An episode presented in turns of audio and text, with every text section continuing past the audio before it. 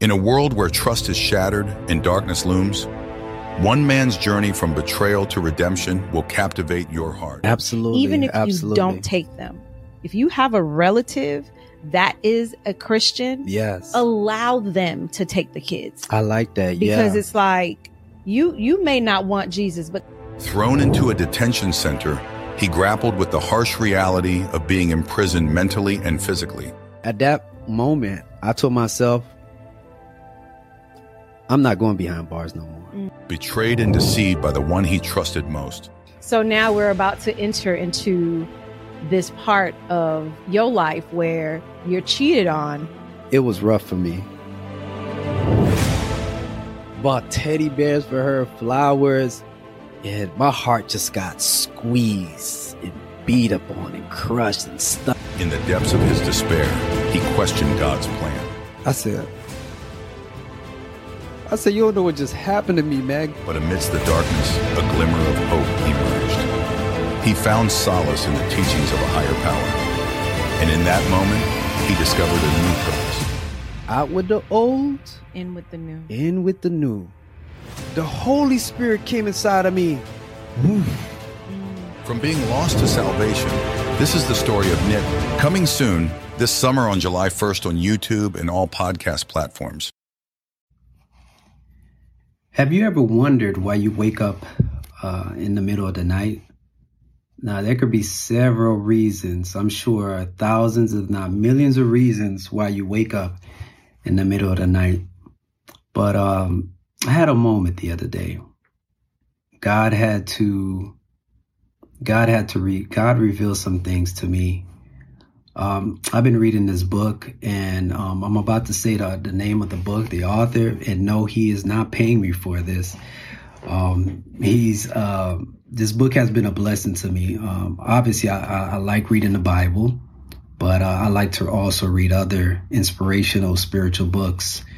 And this particular book here is called, and I have it here, is called uh, My Search for Prayers Satan Hates.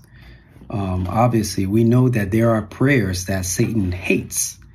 And I, I like that title. It was it's so fitting that uh, we as children of God, uh, only if we knew that we could tap into that power and that power of prayer, knowing that our prayers could really move mountains. But I know Jesus Christ told his disciples, you can move mount- mountains only by way of fasting and praying. But f- prayer still works.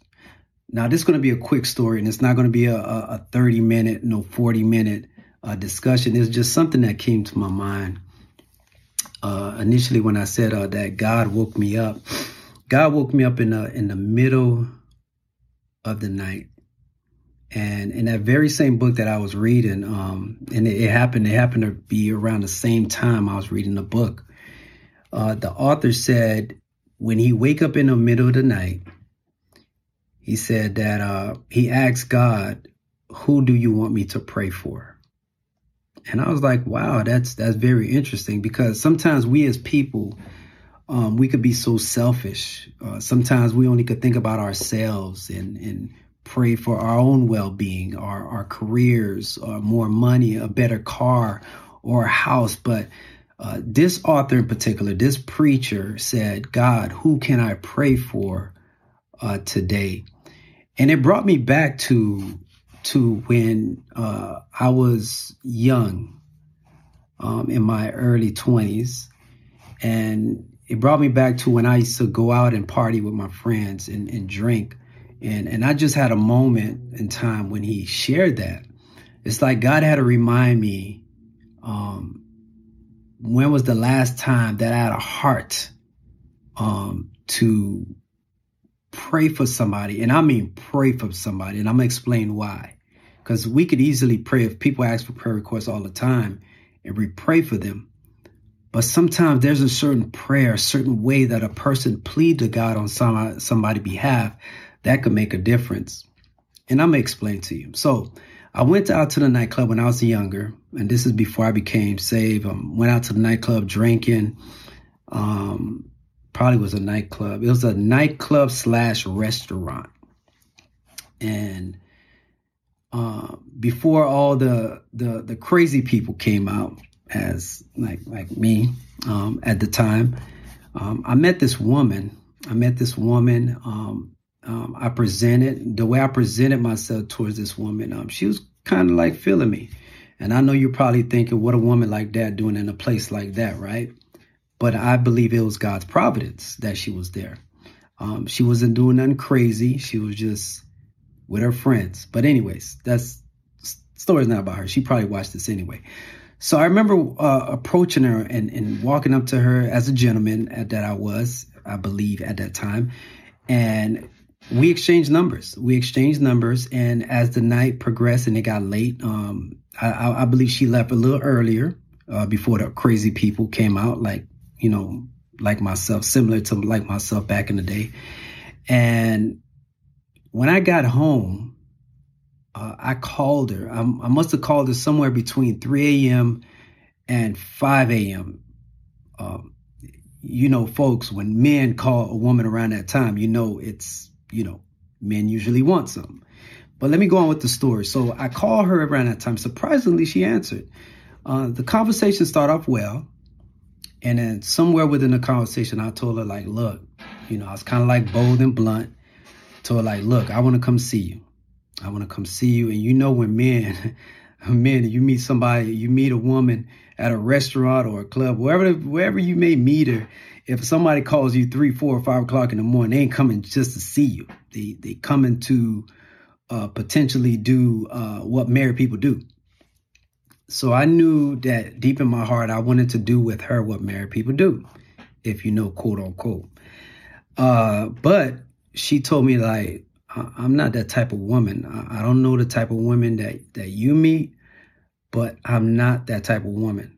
So, in other words, she was trying to tell me like um, I came across the wrong one, and I got upset. I got upset uh, based on her response that you know I was like, oh, I'm handsome. Like why she don't want to see me tonight? So I got upset at her and and I lit her up with profanity.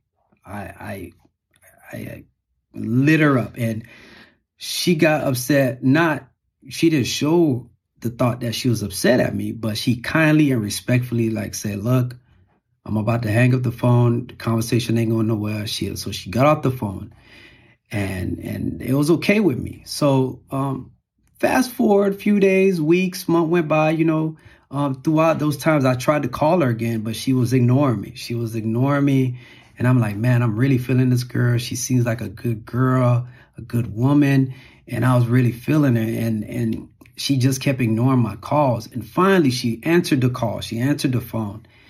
And then, you know, we started on the good foot, and she was just sharing with me about what happened um, the night that we initially spoke on the phone. She told me that she didn't like how I came at her, that she wasn't that type of woman. And I, I apologized to her. You know, I apologized to her. And it's one thing that she said to me that stood out to me and it stays with me even to this day. And this is what God had to bring to my memory. This woman told me that when she got off the phone, and listen to me carefully. Let me clear my eyes. She, listen to me carefully. She told me when she got off the phone, she said she prayed to God, begged God, pour out her soul to God, that God would change my heart, that I may one day know Jesus Christ. This woman knew that I was so corrupt based on what came out of my mouth. Like this dude is lost. He don't even know what he's saying. But this woman cried out loud to God on my behalf for me to be saved. Now we know there's other things that happen along the way but that never left me.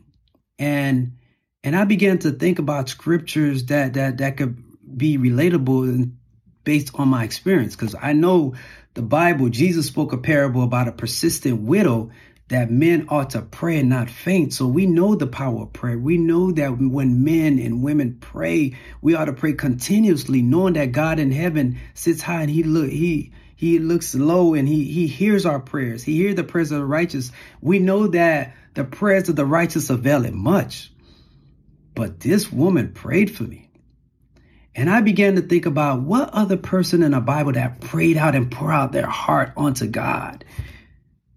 And voila, the Bible verse came to me. Hannah, Hannah, First Samuel chapter 1.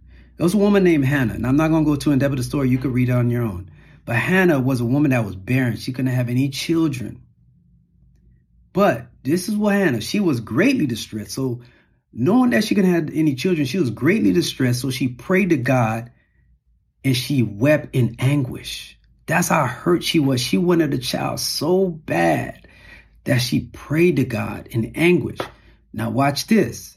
And she kept on praying continually before the Lord to the point that her husband was watching her mouth.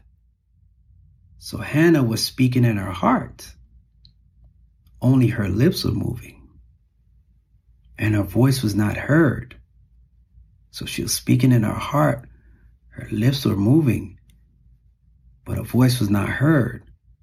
So her husband thought that she was drunk. She prayed so hard that her husband thought that she was drunk to the point where he wanted her to put that wine and all that stuff that she may have contained to put it away. And she told him, no, she said, no, I'm, um, she said, I'm a woman with despairing spirit. And she said, no, I haven't been drinking wine or any intoxicating drink. But what she did tell him that I have poured out, poured out. I got to say it again. I poured out my soul before the Lord. She was pouring out her soul to God that God will bless her with a child.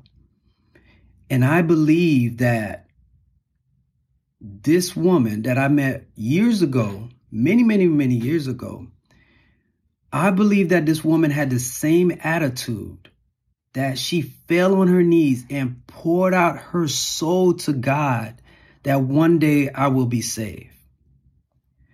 So, my question to you when was the last time you poured out your soul for somebody else to be saved?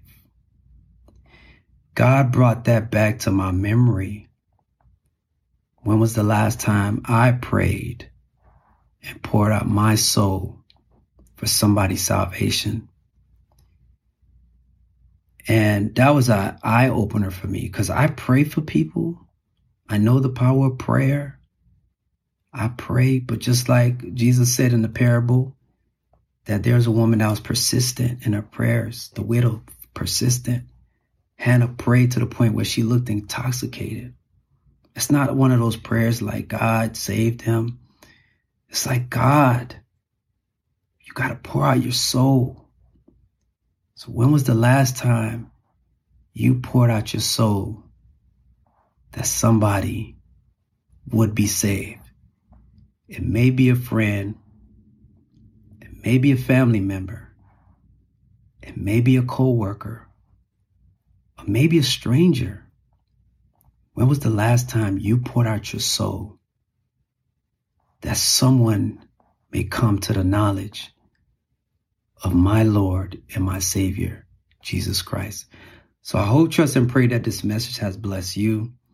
It has truly blessed me, and it was an eye opener for me. And and that's what it's about. It's about doing better and being better, being better than I was, being better tomorrow uh, than I was today. So I hope, pray that this message has found you and that it bless you. Be blessed. Wait, there's more. What if today was your last day on earth? Would you be ready to meet your Maker? Well, Jesus Christ has given us the good news. He told his disciples in Mark 16, 15, 16, and he said to them, Go into all the world and preach the gospel to every creature. He who believes and is baptized will be saved, but he who does not believe will be condemned. Jesus Christ has instructed his children to share and preach the gospel, which is the good news, which means that Jesus Christ came and that he was sacrificed, he was buried, and he rose on the third day. By believing And by repenting and confessing and being baptized, you will be saved. So it is your choice. Jesus Christ will not force you. You've heard the message, you heard personal testimonies, but this is your opportunity to give your life to Christ. Don't wait until tomorrow, because tomorrow is not promised. So I hope you submit to the will of God and give your soul to Christ. Be blessed.